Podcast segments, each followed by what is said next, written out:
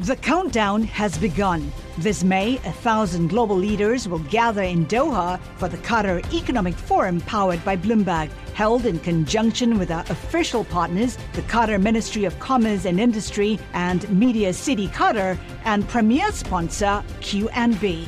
Join heads of state, influential ministers, and leading CEOs to make new connections and gain unique insights. Learn more at QatarEconomicForum.com. This is Bloomberg Crypto, a daily Bloomberg iHeart podcast, and I'm Stacey Marie Ishmael, managing editor of crypto for Bloomberg News. It's Wednesday, January 11th.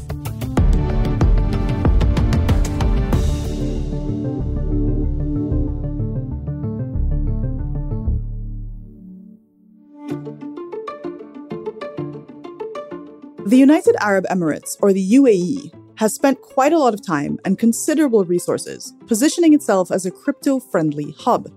Its efforts have attracted some of the top names in crypto to the region. The CEO of the world's largest crypto exchange, Binance's Changpeng Zhao, or CZ, has a residence in Dubai. It's also where Su Zhu and Kyle Davies, the co founders of the crypto hedge fund Three Arrows Capital, have most recently set up shop. And Sam Bankman Fried, of course, traveled to Dubai for meetings with investors just weeks before the collapse of FTX. FTX, incidentally, was one of the very first firms to be granted a license to operate in the region by Dubai's regulator for virtual assets. And around 4% of FTX's global customers were based in the UAE, according to court filings in that bankruptcy case. That makes the UAE one of the top 10 jurisdictions affected by the FTX fallout. Overall, a pretty mixed picture. For more on the crypto ambitions of the UAE, I'm joined today by Bloomberg reporters Suvashree Ghosh. Dubai is coming to this party and really warming up to, to these investors. And Ben Bartenstein. When you talk to authorities here, they describe how they want to be at the cutting edge. They want to capitalize on the fact that a lot of companies are, you know, find the UAE an attractive home to, to set up, and they want to keep those those companies here.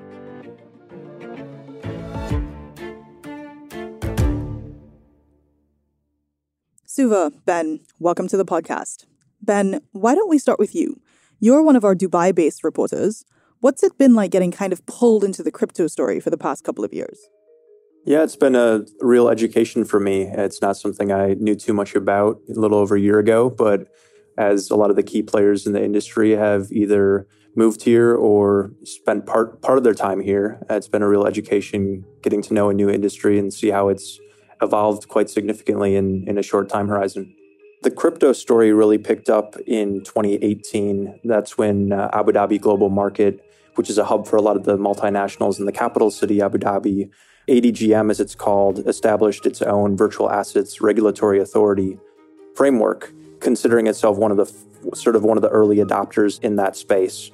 Uh, and it really sort of accelerated in 2020. Of course, COVID hit the world there was the lockdown, but the UAE really emerged from lockdown a lot more quickly than, than the average country uh, with a very quick vaccination rollout. And really, as other sort of multinational hubs such as Hong Kong and Singapore were still in, in lockdown, a lot of sort of fintech entrepreneurs started moving to the city.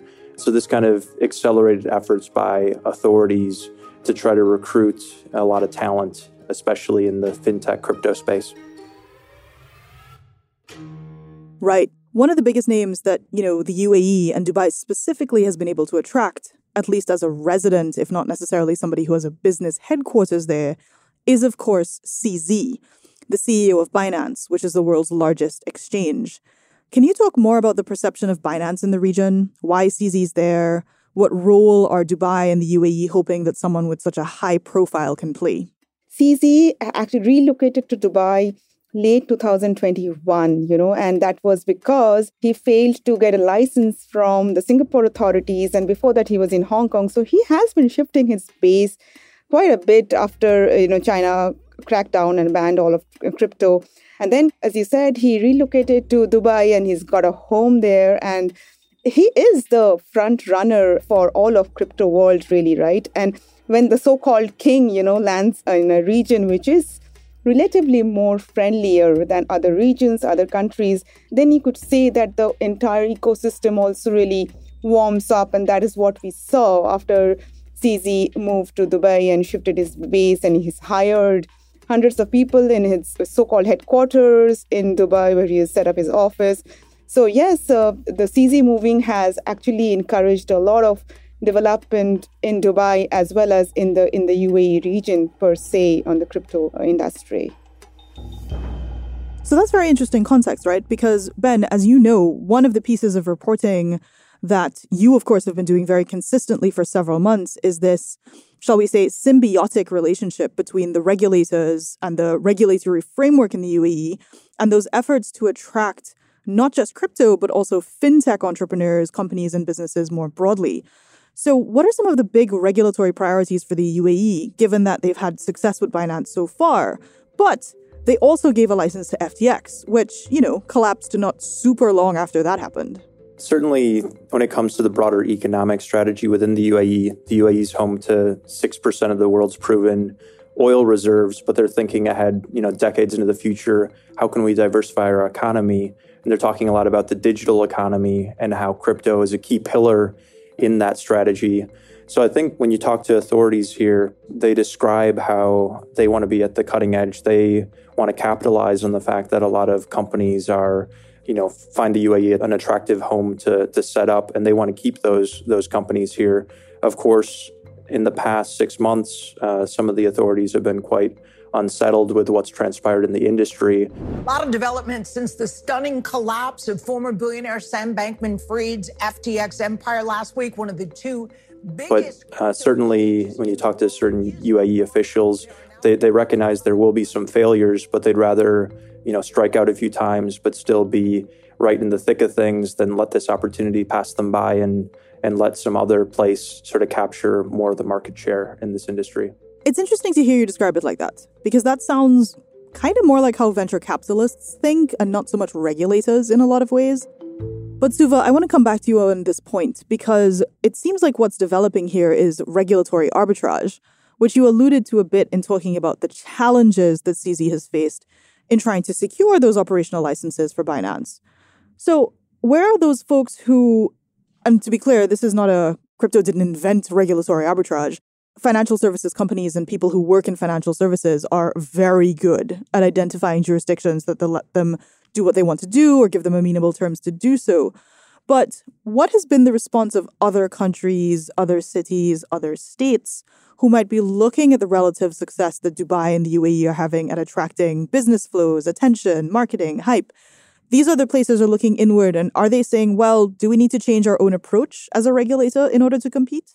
Uh, there has been a, a lot of regulatory arbitrage and uh, like uh, uh, like we've seen that how Singapore has tightened the rules. Yes, we still want to be a crypto hub, uh, but if you mean whether we want to be a hub for the trading of cryptocurrencies, no, that's not part of the vision.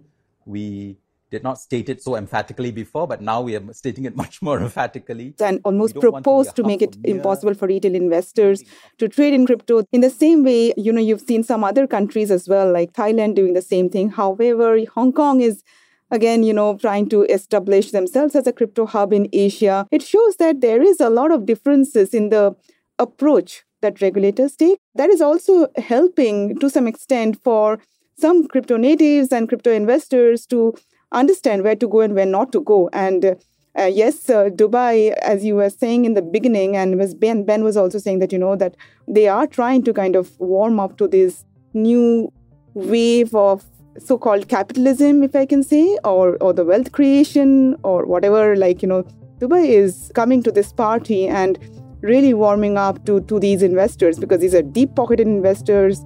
You can get rich fast. It's a way of making money and without much regulations. We'll be right back after the break with more from Suva and Ben on the UAE's future in crypto.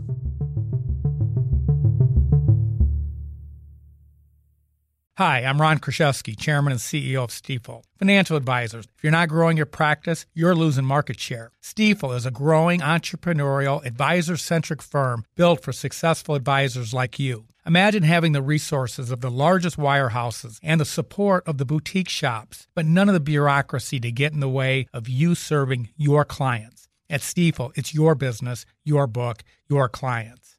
I always tell the advisors we're recruiting, I want you to come to Stifel and double or triple your business. Most of them laugh and shake their heads, but I'm serious. Don't take it from me. Take it from Stifel's number one finish in JD Power's 2023 U.S. Financial Advisor Satisfaction Study. So, there's a reason why 148 financial advisors joined Stifel last year. Come join us and find out why Stifel is the firm where success meets success. Visit www.choosestifel.com. Stifel Nicolaus and Company Incorporated, member SIPC and NYSE. The countdown has begun. This May, a thousand global leaders will gather in Doha for the Qatar Economic Forum powered by Bloomberg, held in conjunction with our official partners, the Qatar Ministry of Commerce and Industry and Media City Qatar, and premier sponsor QNB. Join heads of state, influential ministers, and leading CEOs to make new connections and gain unique insights. Learn more at QatarEconomicForum.com.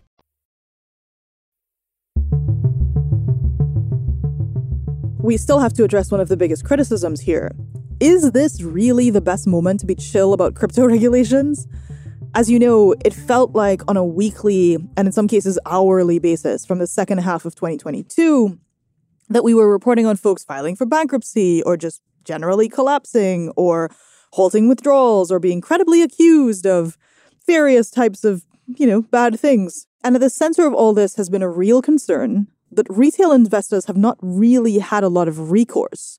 Ben, one of the stories that you reported on was on that kind of tension, like how to balance the need to not stymie innovation, to continue to encourage people who want to come and take risks and try new things, but also to protect the investors in those companies, as well as the retail investors who put their money and their trust in those companies. And one of the things that, Ben, you identified in your reporting and this inc- comes from bankruptcy documents, is that the UAE had a not small number of investors with money locked up in FTX.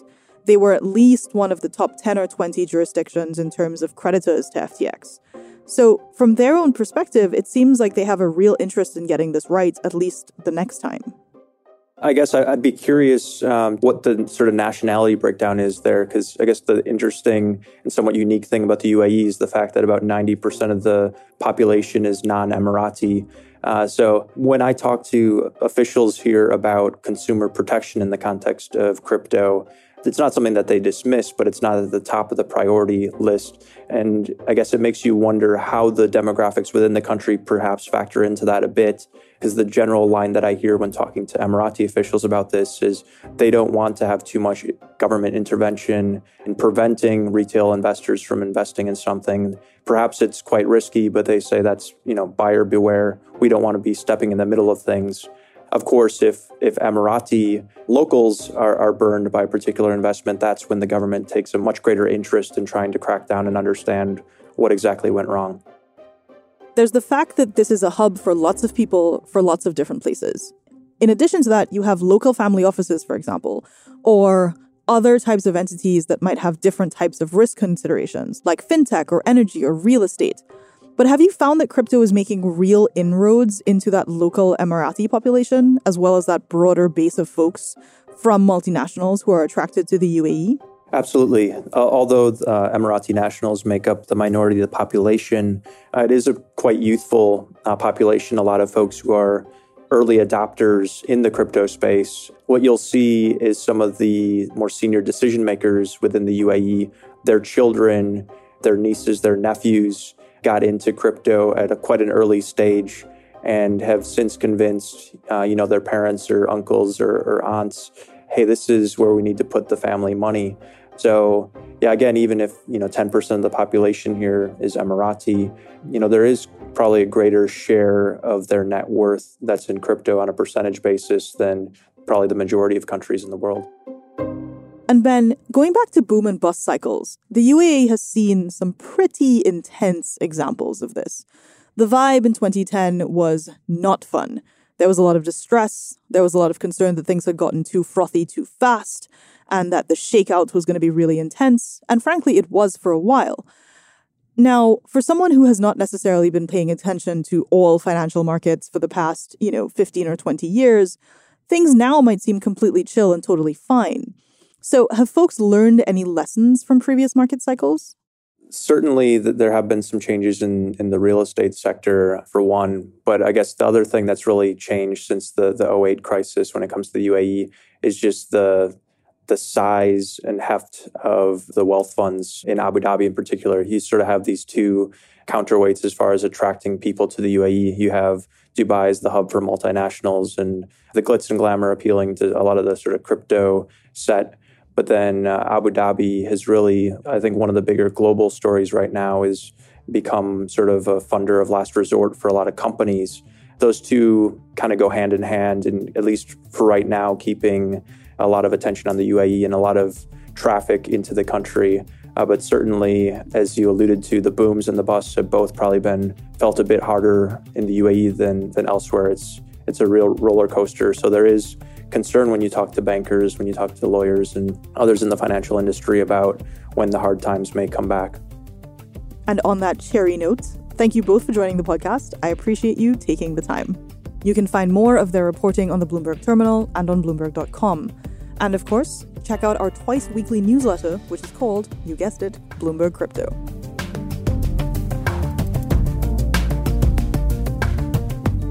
This is Bloomberg Crypto, a daily podcast from Bloomberg and iHeartRadio. For more shows from iHeartRadio, visit the iHeartRadio app, Apple Podcasts, or wherever you get your podcasts.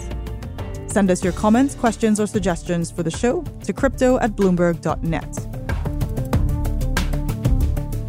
The supervising producer of Bloomberg Crypto is Vicky Vergolina. Our senior producer is Janet Babin. Our producers are Mohammed Farouk and Sharon Barrero. Our associate producers are Ty Butler and Moses Undum. Desta Wonderad is our engineer. Original music by Leo Sidran. I'm Stacey Marie Ishmael. We'll be back tomorrow.